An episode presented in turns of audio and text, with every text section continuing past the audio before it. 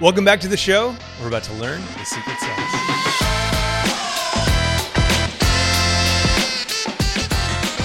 Excellent. so we're talking about co-working spaces because we're in a co-working space. Let's- look, psh, anything. It's all. It's all. It's all on. Yeah, yeah. The still recorded. We'll just edit all this in together. But um, shouldn't have to commute to a co-working space. So you found a, a lovely co-working space. Yes. How long have you been working remote life? Oh man, uh, let's see. So I would say probably like four or five years ago, the company that I was working at uh, kind of made that transition to fully remote. We had hired enough people. Oh, we like pre-pandemic. Pre-pandemic, yeah, yeah, yeah. So we hired enough people where it was like, okay, we're kind of teetering on being remote, a remote company, and then we finally, I think the the tipping point was we hired a product manager who was remote, and at that point it was like all bets are off, right? Like if we have Yeah. someone who's managing people remotely, like you know, let's not pretend. no anymore. reason to come in the office and Yeah. get the what are the ethos, the culture, Yeah, yeah, yeah, yeah. energy. yeah, the thing is like um so like at GitHub, previous employer, um, everything was remote Yeah. first. Yeah. And my my entire career at GitHub, no one in the office worked with me. It was like this people I would talk to and like Yeah, yeah. people flew in. Uh, and then up until like the pandemic, I had somebody in San Francisco who worked on my team. Uh, but like we were still remote because the pandemic. So it was like it, I just spent all that time going to this awesome office getting awesome food, but I always work from home. Like I was remote. Yeah, you know it's so funny. but I, like I would do the same thing. It was like we would have meals in there, like lunch there on Tuesdays and Thursdays, and those are the days that I went in because you know it's like you, it's nice to get that socialization, I guess, and to have an excuse for that. And meals are clearly the best way to do that. Yes. Open sourced. Yeah, yeah, Um, yeah. Dot pizza. and but yeah it's like you know if you if you don't have your whole team in a space it's kind of like there's this weird social thing that kind of happens where it's like people who are remote kind of feel like maybe you're back channeling on certain things Yes. and it's like there's no way to convince anybody of anything at that point. point and so it's Yeah. kind of like whatever we're all remote we all jump on the same zoom calls like we just Yes. like there's no it, it, it becomes this thing that's kind of like in between you and like that kind of sucks and Yeah. like that that is a really hard transition for a lot of companies i think that a lot of companies are like remote first but like the companies who try to like tack it on like a, there are a ton of companies in the during the pandemic who are trying to figure it out for the first time and like it's brutal Yeah, yeah. I mean, if you do the whole thing where you're in a conference room and then like the people who are remote can hear, or the mics go out, or Yep. the, the the camera goes out, or whatever, and it's like, oh, well, I guess we'll just take good notes. And then you're like, oh man, I'm remote, and like, do I show up to the meetings? Does it matter if I show up to the meetings?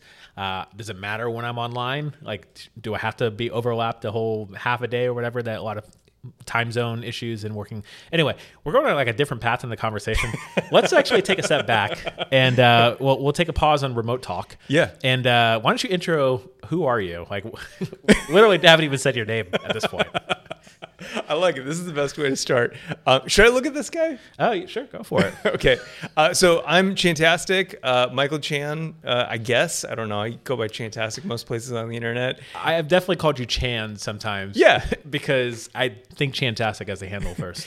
Yeah it's like it's it- that's my preferred. It took me i, I kind of had this weird thing where i was like uh, maybe i should go by michael because it's kind of weird for people to call me chan and then I was you gotta like, lean into it. Screw it i like it i like chan. Like all my best friends call me chan like you know that's the, that's what i go with now. So yeah chan chantastic on the internet um, and yeah and so right now i work with a company called chromatic and uh, I, we maintain storybook and build a visual testing service um, around storybook and it's um, it's really awesome. I was using it before i joined and now i just uh, get to make some cool content you know, show people how to use it and uh, kind of build better design systems and front ends in the, in Awesome. the meantime. Yeah. for the record i've been using it before you joined as well Sick. Yeah.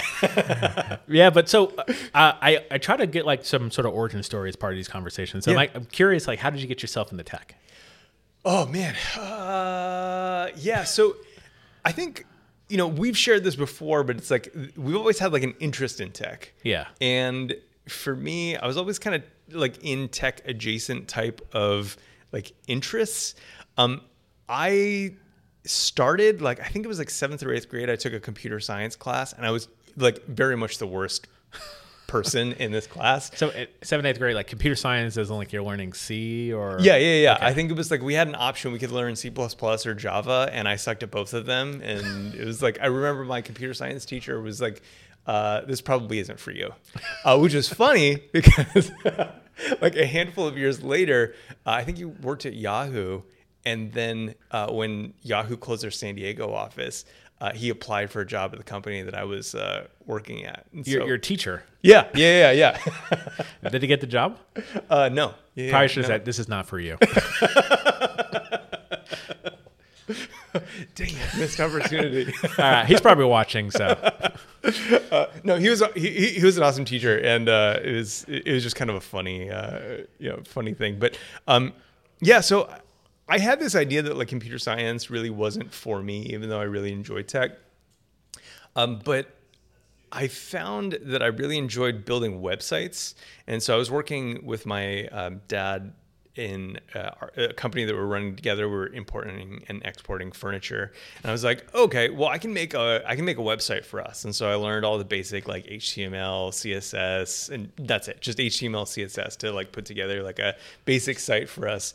And I just really loved it. I loved the structure of it, the rules of it, the organization of it, and um, I kind of would tinker with that as much as I could. And that was like back, I mean, I think it was back in like 2008, 2009 when there was like that huge economic Yeah. reset, collapse, whatever you want to call it. pinnacle moment for millennials, man. it was, it was Yeah. a big moment.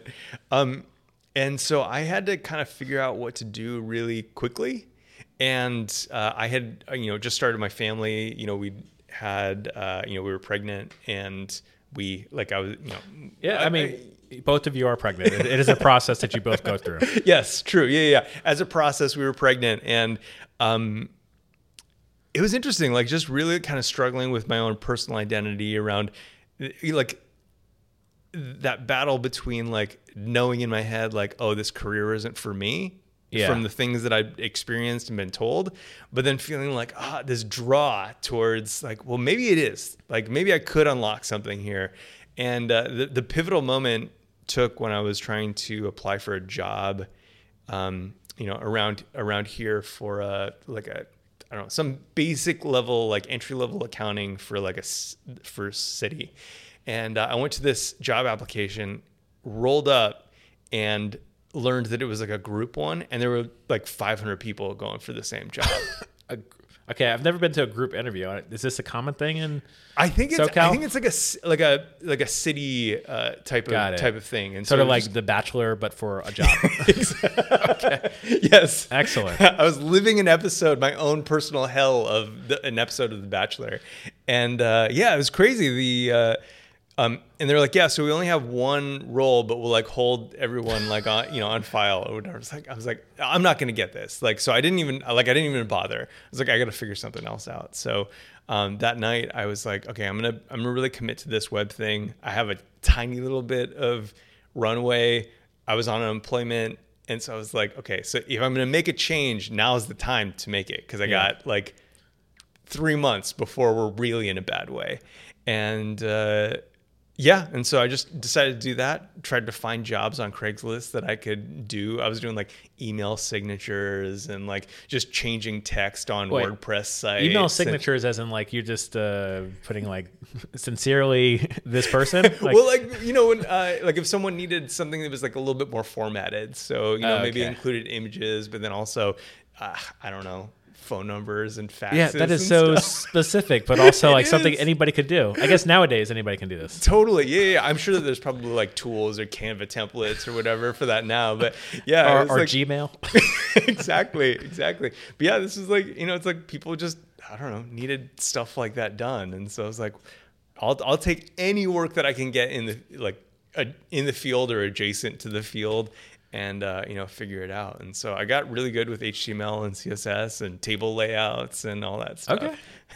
Excellent. I mean, that's I mean that's one way to have to come up and like get your feet wet on getting in Yeah. the industry, but also figuring out that maybe this is a role for you. So like, did you do a bunch of these like Craigslist jobs and then land a full time thing? Yeah, so I did a bunch of that, and then I would you know, it's just kind of that like that standard hustle, right? Like you just roll whatever you got into like pitching the next thing. And so um, I had some friends who had been doing web development professionally for a handful of years, and I would just be like, "Hey, I'm doing this. If you have anything that fits these like skills that I have, and you don't want to do it, like I'm happy to do it. Like just just let me know. I'll do it on the cheap." And it's it's kind of funny like I think something that I learned during that time is that there's always work that people who are more advanced in their career don't want to do. Yes.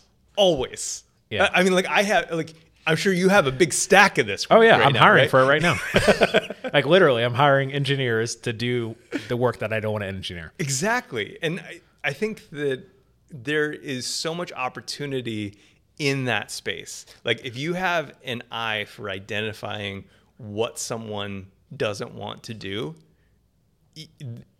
that's your foothold.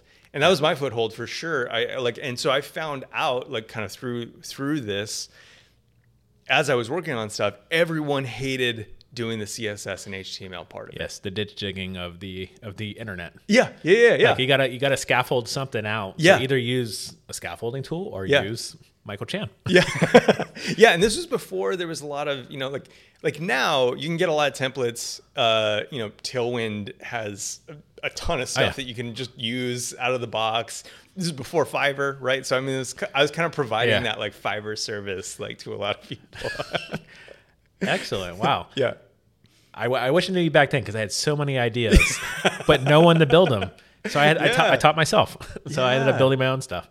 Yeah, uh, you know, I think that this is. I mean, I, I know this is kind of focused on open source, but I think that this lesson kind of applies as well. Is is that you there is opportunity out there, Yeah. and like if you're trying to break in, that has to be your focus, and there's no work that's beneath you. And like that's something that I like. It took uh, like a market crash and like living paycheck to paycheck for me to get to that point where I was like, there's no work that's beneath me.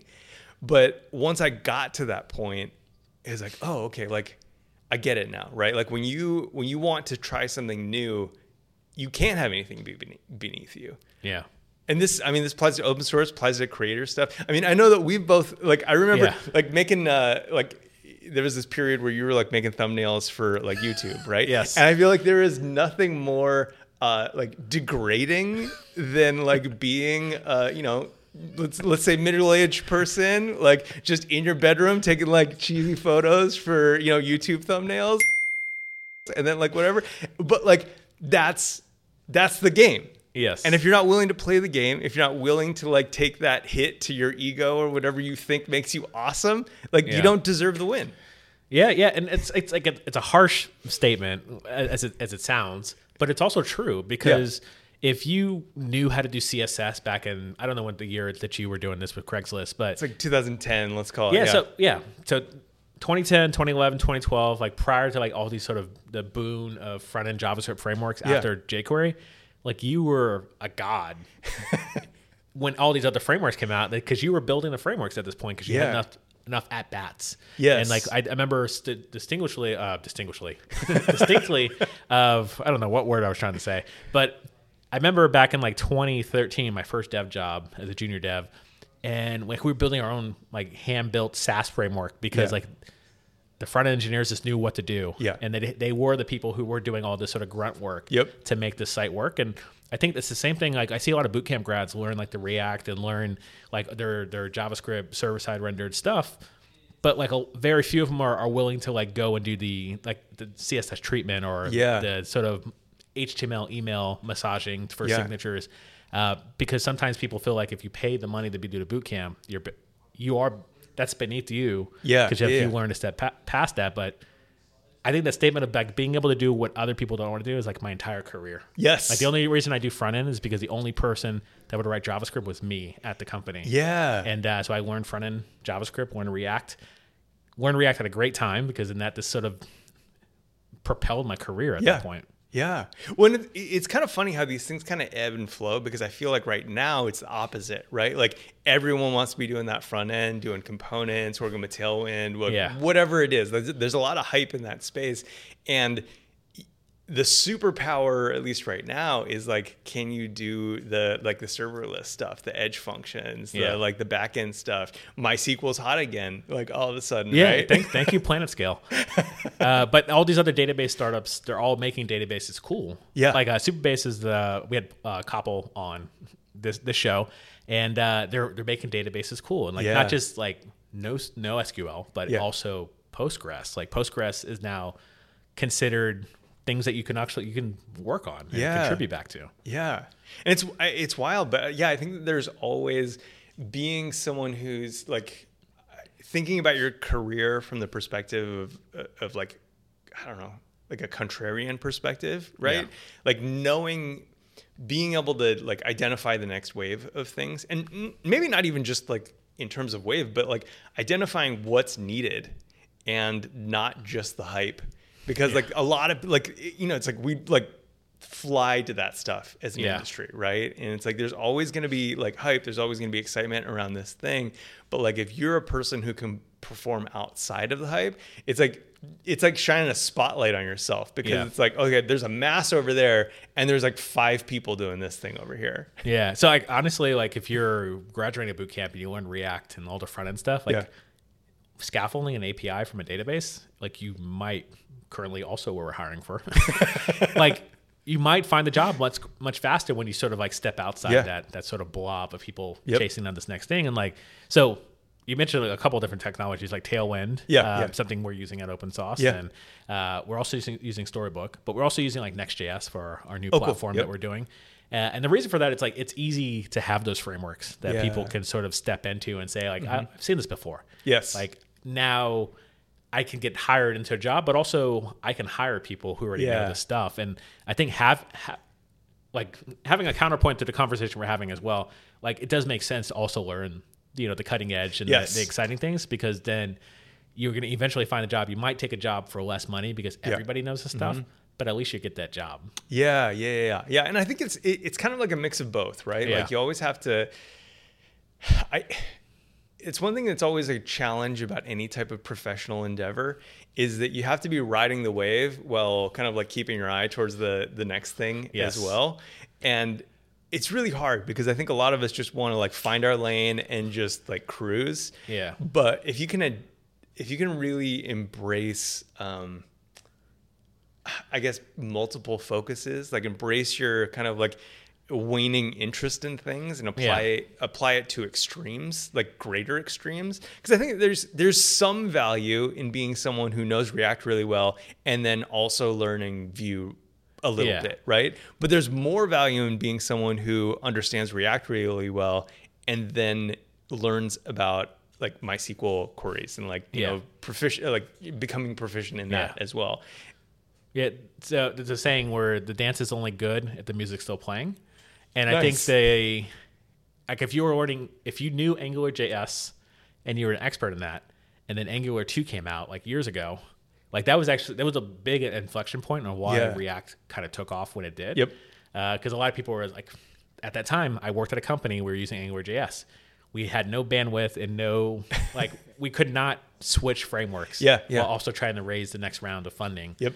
So we ended up, me and another engineer, we peeled off into working on a React project because like we were like the we were sort of R and D research and development yeah, for yeah. like the next wave, and uh, it worked out. And then the company made the decision like move over to React. Yeah. But like that was something that was like we figured this out. We were cutting edge. We we took the chance to be able to build this like one off project that the project itself failed, like the actual side project. Sure.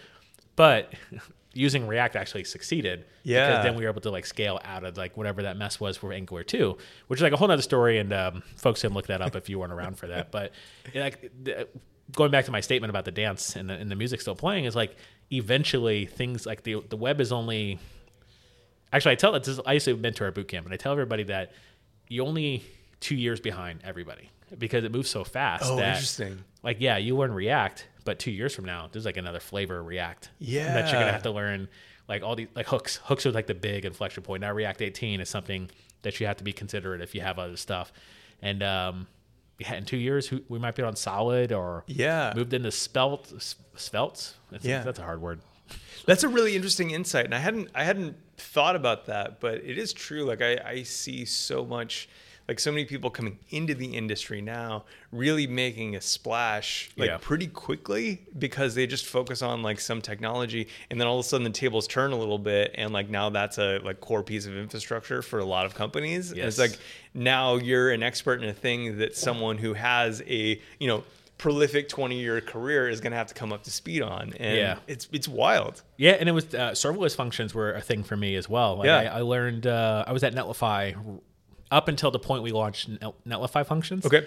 But up until the point we launched Netlify functions, I was learning all about serverless functions. Yeah. and was like helping to do R and D for like the future of this platform that we're we're building, and uh, the entire industry shifted to like, oh, you know what? Actually, we don't need running servers for everything. Like serverless is a okay. Yeah. Um, mind you, I have tons of serverless functions that need to get upgraded to Node 16.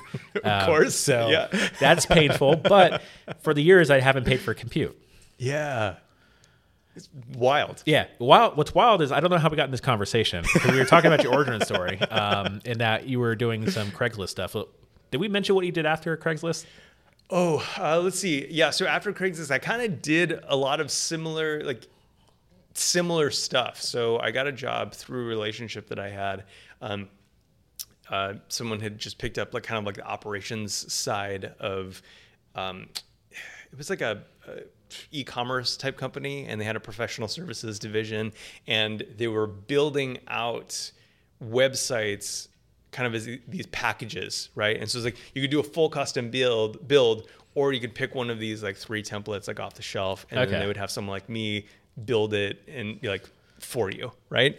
Um, and so that actually got me into design systems, Oh, which is kind of a it, kind of a funny transition. But I had the opportunity to like the the work was extremely inefficient at the time because it was like they would have a designer and then they would give you like a mock-up of like the handful of changes they were allowed to make and then I would have to construct this into a one-off like you know web web page for this like company. Yeah. and it would take like I don't know like a week right? So you have like this 40 hour process and like we weren't charging enough to like make that work. Um, and so I had kind of I was really obsessed with the idea of making this a little bit more efficient. Like how could we take it from 40 hours to 4 hours?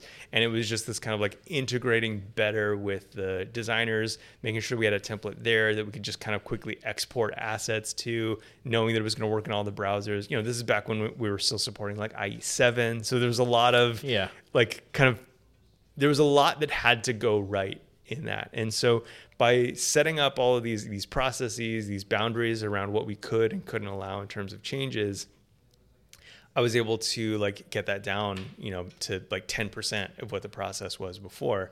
And it kind of got me on this this line of like just systematizing design. Like and I was really excited about the idea. Like what what kept me excited about it was the idea of setting up bridges where there were moats before. Of like, Yeah. oh hey, like here's the design, right? And like, oh here's the implementation. Like people Yeah. just like throwing things over the wall, not communicating. And I loved this idea of like sitting in that space of saying like, hey, both of our jobs can go a lot smoother if we just have a couple conversations. And Yeah. uh, I've I've just loved that ever since, and I think that's what like design systems and and like UI implementation has always meant to to me is being able to to having an opportunity and taking advantage of an opportunity to communicate where there's been no communication. Yeah, yeah, and that's um.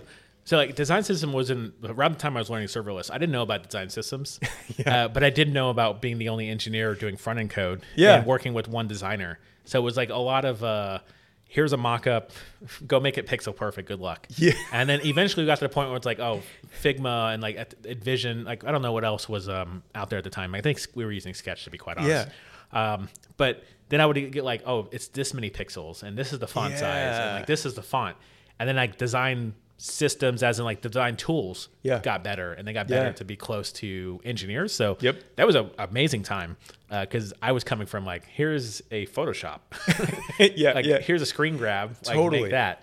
So the design system like ecosystem i didn't know how long it's been around i'm sure Yeah. it's been around because like i know css conf or front end conf was a thing Yep. in my hometown actually in st pete Nice. um, i never went though but i knew all the people who went and it's always the local ones that you Yeah. can never make, right? yeah, yeah, for sure. And uh, yeah, so they had the front end conf, and I knew design systems was a thing. Um, but what I'm getting at is like we started building our own design system. Yeah. At the time, Storybook had come out as an open source project. Yeah. Um, I don't remember. It was like a group of folks that built this. Yep. And it was like kind of like. It, it- was mostly broken. Like it, it worked mostly if you just Sure. stayed on the rails. Yeah. Uh, so we actually one of our engineers that we hired more another front end engineer. Uh, he came on board uh, and he was able to unblock a lot of like getting Storybook working for Oh, us. cool, cool, yeah. Uh, so we ended up using Storybook pretty early in like its its trajectory, like Nice. pre chromatic, and uh, when it was just an open source project. And I loved it. I loved the fact that I could pick off the shelf. Like these are the pieces. Like I don't have to go scaffold all the stuff yeah. by scratch. It's like we already solved this problem. Like the buttons work this way Yeah. the accordion works this way, the drop down works this way, and uh, it was all solved problems that we could just be like, okay, we're gonna build this page. Here, here's a um, a wireframe. Go build it. And I was like, I don't need to ask any questions. I've got the stuff to pick off the shelf. Yeah, and there's there's a huge amount of shareability that comes along with that too, right? Yeah. You can get it validated by the designer just with a link, right? You don't Yeah. have to you know come up with these fancy like screen sharing or like push it you know to to production and like behind a feature flag or something like that it's like Yeah. just very it, it removes a lot of friction in those those communication lines which is and then it gives you that lane i mean especially with components now right Yeah. it's like it gives you that lane to just be like hey i, I have what effectively amounts to a function that takes a couple arguments Yes. and if you give me the right arguments i don't care where they come from like Yeah. they're gonna look like this Yeah, and that's something that we we so we started the the process of open source earlier this year. We had a product that I've been working on for like five years. It was Yeah. like, still going to be around, not the future of the product. But then we built another thing that was like a, a side project. It was like, oh, cool, this was fun. It actually was much faster than five years ago. And, and then we were like, okay, well, the product that's going to make us money is going to be a little bit different than what we have. So let's start from scratch. And how would you start from scratch? We started with the design system. Uh, so I ended up getting a designer on board pretty early on. I was like, hey, give us some Figma mocks. Like we're Yeah. just going to stay in Figma for a while. And then once we made those decisions of like what the app will look like, we started building a design system. Yeah. And like we did not build it. We don't. We didn't have a functional app until like only a couple weeks ago. And uh, it's because the first four weeks we yeah we working on this about at this time at this point eight weeks Yeah. so the first four weeks we were just building the design components Yeah. uh, because we knew we had to reuse the drop down the accordion Yep. the buttons multiple places Yeah. like why reinvent the wheel or Yep. pull from random libraries which is usually happens over the years you have like you got bootstrap here you got chakra over here you got reach over here like Yeah. and then you got to make it all work together and then worry about like dependency management yeah so we do all that in a place that we have a sandbox, and Yeah. uh, which I'm, I don't know, I might be selling your product, but what I'm getting at is like I, I enjoy it, and I, Yeah. I I love the the content you put out as well. On, Oh, thanks. YouTube, which Thanks. It's a, it's a chromatic YouTube or is it your personal? Yeah, so I'm doing a little, I'm doing a little bit on both, but yeah, so that's. Uh, oh, I'll look at this one. it's uh, YouTube.com slash C slash storyback storyback. What's what's with what's with this? I'm gonna do it again. Story, story back, yeah, that's uh, isn't that a Disney film about a horse? we got storyback, we got story blocks, we got storybook. There's a lot. Okay, YouTube.com slash C slash storybookjs. And then my channel is, am I going through puberty again? My, my channel is uh, youtube.com slash slee, slee. Oh, I, as soon We- as I we look can link it in the description. There's something wrong with this camera. I I, just- I'm I look enjoying at watching you struggle, but I just want to say we can also link it below. C slash chanta- chantastic. I can't do it. I can't do it.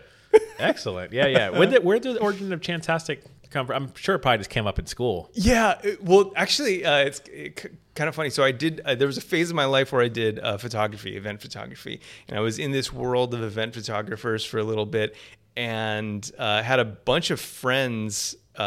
From this, they were part of this Australian church plant, and we'd all kind of like gotten to know each other a little bit Yeah. through events and us shooting and them doing music and being cool Australians and whatnot.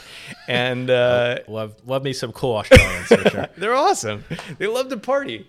Uh, all of them, I guess. Yeah, yeah. Just looping them all in there. Um, but uh, I think I think it started with them. They just they, they see me. They'd be like, "Fantastic!"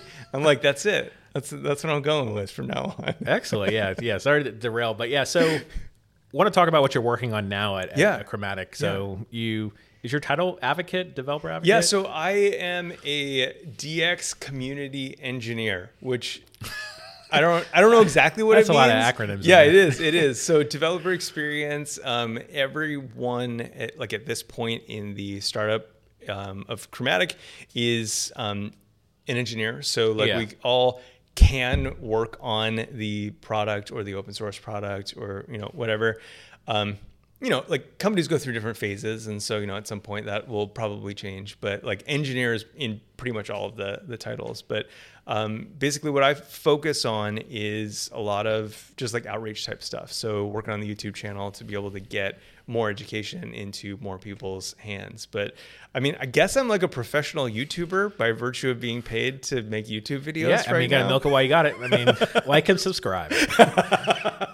so, I mean, one of my favorite, uh, not YouTube, but TikTokers is, um, is it uh, Figgy, which I think he calls himself Dr. Figma or something like that. Okay. Professor Figma. okay. Uh, but he's like he's great at teaching Figma. Yeah. On TikTok. I'll have to check that out. Uh, I love it. So like you should definitely get a TikTok if you don't have one yet. Uh, I've been I've been dragging my feet on that. I've been I mean, if you're making thumbnails on YouTube, I, you might as well just go ahead and just go all in at this point. You know, it's so funny. Like all this stuff is an inevitability, right? It's like you anything that you, you your gaze falls on at some point, like you're gonna be doing the that that at some point. So the the my TikTok origin story was I was sitting in a meeting with a bunch of product managers and we were talking about the roadmap for GitHub. Yeah. And uh, I ended up giving a pitch on like our strategy on YouTube. Like so we doubled the subscribers in YouTube in like a, less than a year. Sweet. So it was like one of the PMs was they said, "Hey, since we're doing like YouTube, like should we th- consider TikTok? You know, to capture the Gen Z audience?" And I'm like, "No, we're not dancing." It's just like when I was laughing about React. Like Yeah, now yeah. I'm writing React all day. Uh, so I was like, "Oh, you know what? I laughed about this, but let me actually go research this and find out all the adults that are Yeah. on YouTube or sorry TikTok." And I found them, and then I found all the tech people, and it was like not a lot of folks, like Scott Hanselman and Cassidy. Williams. Yep. And uh, well, there's other people who, um, Shimmy, Emily, uh, Sure, also. sure. Anyway, what I'm getting at is like, oh, you know what? I think I could probably make some TikTok. So I had some downtime during the holidays, and I was like, let me do a TikTok. And my first TikTok was uh, it was like this uh, meme about the end of black movies, where it's always like there's they they show like a Tyler Perry movie, they show everybody in the cast and like what they're doing next or whatever. Okay, yeah, yeah, And yeah. um, I was like, the, the joke was the, the, the meme that I did for the end of the, the movie is like the music cuts, freeze frames on you, and you smile, kind of like Family Matters. Um, but what I'm getting at is the I was like console.log butts, and I zoomed in on that and then zoomed out and then looked at myself and then said. Got a six-figure job, but still can't exit Vim. Like, it, it had no correlation, but it just took off. Like it blew up. Yeah, and I was yeah. like, "Oh, okay. I guess I'm doing TikToks now." That's so funny. Are you still doing it? Uh, I am. I just did one yesterday, actually. That's so funny. I like it's it's interesting because I feel like with each new platform, it's really scary. Uh, Oh, yeah. That's such a childish word. I don't know why it sounded so silly coming out of my mouth, but like it, a very vulnerable moment for me. yeah, I mean, it is daunting to know, like, because like when you do content, you're in, you, might not know this, but like when you know this, but like people listening might not know this, like you invest in that ecosystem. So Yeah. it's either you like you got to get past the first seven or you're dead. Yeah. and you're just never going to go back to it. So like the goal for this was like we're just going to get the first six Nice. recorded, get those published, and then now we're consistent. Yeah. And uh, with TikTok, it's just like I committed to one a day. And Yeah. uh, just kept going, and then eventually got down to like only two or three a week Yeah. but I grew a very small following and got more consistent. Yep. And the, the beauty of TikTok, which is so many problems with TikTok, with like uh, security and uh, like what uh, quick logging and stuff like that. But what I'm getting at is it has a really good audience of that. Yeah. If you want to discover like discovery to point to something else, Yeah. uh, which for my personal YouTube, I point everybody from TikTok to my YouTube. I I get organic YouTube subscriptions from TikTok. Really? It's like magic. Wow. And uh, like what's like you're doing de- developer experience, but basically developer relations. Like you, once you figure out those channels and those pipelines, Yeah, yeah. you just continue to milk that and like you grow an audience. So like me doing DevRel, my whole my whole goal in DevRel is to create more advocates, Mm-hmm, and not just not to hire them, but more of like if I can get somebody who's excited about the product in the community, they can go run with it. Yeah. Then like you're pretty much golden. Yeah, yeah, yeah. You know, it's interesting that that kind of a lot, like what you were saying a second ago. The idea of getting getting to seven uh, is super interesting and true. And I've I've been thinking about that a lot as like I was very afraid of YouTube. I've, I've put YouTube videos out there before, but like I was afraid of committing to Yeah. it in the way that you have to commit in order for it to work for you. Yeah. Right. You know, I could put vid- videos up there, just be like, you know, me, you know, recording in Loom and be like, hey, this is how you do this thing, like feeling real cool about myself because I was like, yeah, like I'm not doing the YouTube thing. I'm just putting my videos there. Right. And like it's it's really frightening to have to like subject yourself to the game right Yeah. because like all these platforms they have a meta they're a game and if you don't participate you don't get the rewards Yeah. and it is like very humbling to have to like put your content Yeah. through someone else's lens. But like i don't know i i came up with my goal a goal for myself about like about this which is just like my goal right now is just to get videos out right? Like 500 videos and then i can come back and be like okay how do i like how do i insert more of myself into this? Like how do i like think about this platform a little bit better? But like right now it's like you, i just got to get on all of them put videos up and like not think about it too much. Yeah, it, it, it is the inertia, and also the the beauty is that having a backlog actually helps sustain yes. like you're being able to like relax. Because Yeah. if someone finds the video from last week, it doesn't matter if you don't upload for three three weeks or even three months. Yeah. they're gonna find the 500 videos. right And I think a lot of people they they forget because like you, actually used to do a podcast, right? I did, yeah, yeah, yeah. I would love to do it again, but it's like you know, life happens. You know, Yeah. it's like you're always. yeah, yeah. So like you decided like it's sun, is it sunset or is this like pause? Did you say goodbye? I didn't say goodbye, so, you have- I guess technically it's paused. Yeah, yeah, you but are- yeah, uh, the business they they call it pod fading. Pod yeah, so you, you pod faded, Yeah. but you can t- you can come back no matter what. I have a podcast. Uh, I have many of them, but I have one called This Developing Story, and I pod fade that all the time. Yeah. and it's like when I'm in a moment, and I'm like, you know what? Uh, last year I was doing Twitter Spaces. Yep, yep. And I was generating Twitter Spaces in the podcast um, Yeah. intentionally. So I invited guests, and I was very intentional. I'll be open about this. I don't have a very strong network of female engineers or non-male, basically, just in. General. I, I do have friends, I have colleagues, but I just wanted to expand Yeah, my yeah, network. yeah, yeah. So I only interviewed female and non-male engineers uh, earlier this year on, on Twitter Space, made Awesome. it my podcast, and then I spun up the podcast again throughout those interviews, and then I was like, okay, cool.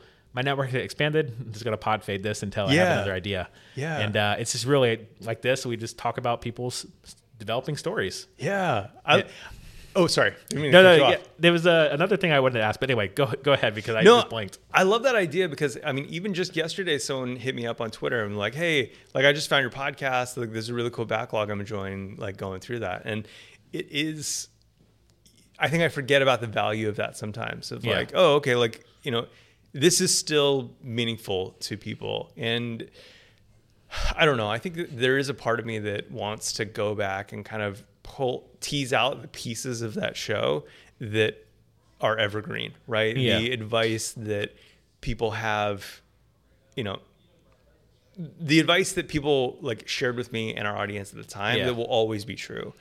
And this actually, I, I mean, like, I, I hope you don't mind me bringing No, no, no. this to open Yeah, source or whatever. Um, I think that kind of like this, uh, this idea of this thing, this project that I have in my mind that I will never do, um, and then also kind of like the way that I broke into this industry of doing work that other people didn't want to do. Yeah, I think that breaking into open source or like any type of tech field, like there are a lot of, you know, open source is effectively like a marketing arm. Yes. Like, Uh, it- is no uh, no one's gonna really like flat out admit this you did but but like open source folks want to keep it pure but in reality like why is a company open source their project Yeah. Is it for recruiting is it for exposure is it for finding customers to sell a course. yeah to sell a course which is a great way to make money in open source uh, but like what i'm getting at is like you're you're 100, 100% correct but uh, comment below if you think we're incorrect on this.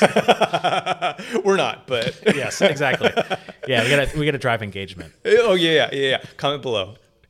Um, yeah, like, and and I think it's like when you think when your your mind opens up to the idea that open source is marketing for something else, you realize the game of it, right? Yeah. Like it, in the same way that like YouTube is a game, TikTok is a game. Yeah. Like open source is a game, and the game is marketing something else, and like Yeah. using the hype of this thing being free and exposed and you know open for all of the ways that it is.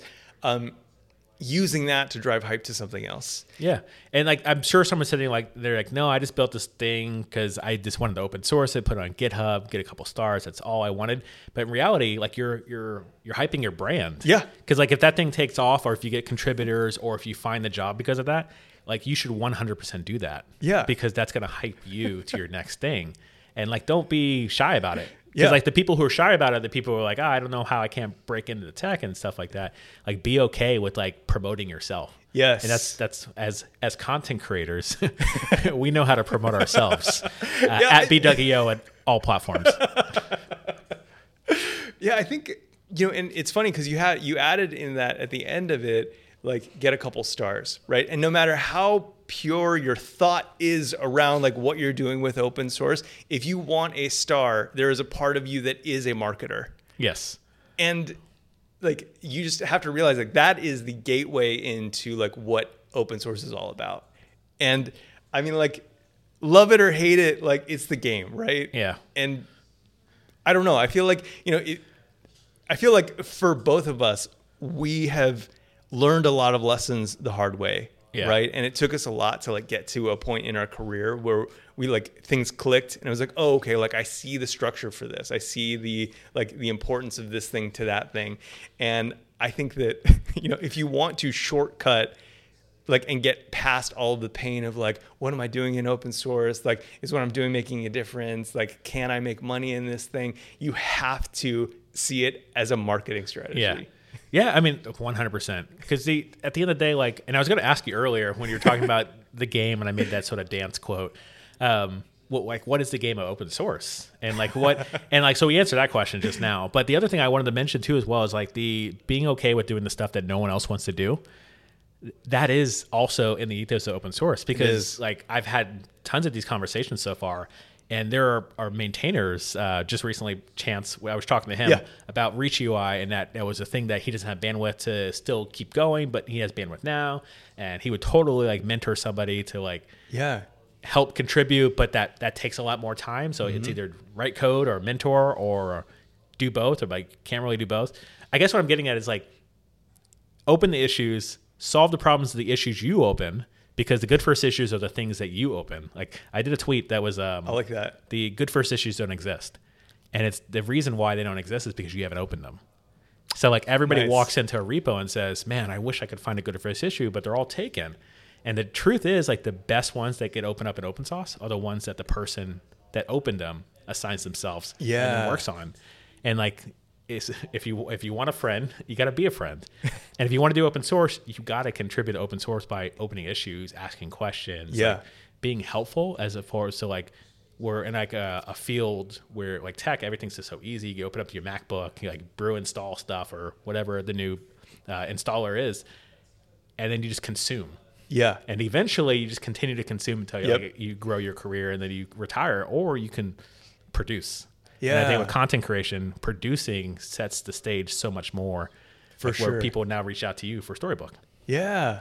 I, if I may, I, want to add like one more thing to that. Is Yeah. I think that a lot of times, like, so, you know, something that's kind of, uh, you know, maybe slightly insecure for me is like, you know, you know, knowing that we're going to talk about open source, like I haven't actually made a lot of contributions to like open source projects, but like I have contributed in ways that are like non like GitHub, right? So like Yeah. things where like I'm learning about an open source project and sharing stuff that I'm learning like on social media or blog Yeah. posts and all that kind of stuff. which is technically a contribution It is. Yeah, yeah. yeah. And so like I if I can Google and find your stuff, you contributed to the to the project. exactly. And so I think that there's there's a whole host of ways that you can contribute that don't even require that um maybe like awkward piece of like you know going in like kind of slamming down somebody's you know front door with an issue and whatnot Yeah, just walk in their house and be like, "Hey, I wrote some code for you. Merge it now." where do i put all these bags Yeah, no, that's I definitely not the way to approach it. But the the one thing as far as the open source platform, like we are focused on code contributions today. yeah yeah But I want to actually Uh, actually, we have a mutual connection, which is AJ, AJC Web Dev. Yes, Um, Anthony. Anthony is Love you, buddy. yeah, amazing person, and his contributions to so many projects, including Redwood JS, Mm-hmm. is actually content. Yeah, He's actually writing a blog post and doing helping out with like the tutorials Yeah. that don't live on Red, Redwood properties. Like Yeah. he's just creating tutorials of like, hey, here's how you install this thing. Here's how you get unblocked here. Yep. Here's how you do that. Because he found a niche uh, or a niche, whatever it is, of where no one, everyone that was doing Redwood was like contributing code. Yes. But no one was talking about Redwood. yes, And then once he started doing that, people were just like, oh, of course, yeah, we content. Yeah. So like, and I tell everybody who wants to get into open source, like, don't try to contribute first. Write a blog post. Yeah. Under your first look at Storybook or Yeah. first install on Storybook, first plugin in Storybook. Like that is the ecosystem that builds and then says Yeah. like it's exactly what happened for React. People build stuff outside of React and it grew an ecosystem, and now everyone using the React. Yeah. And like you just can't avoid it.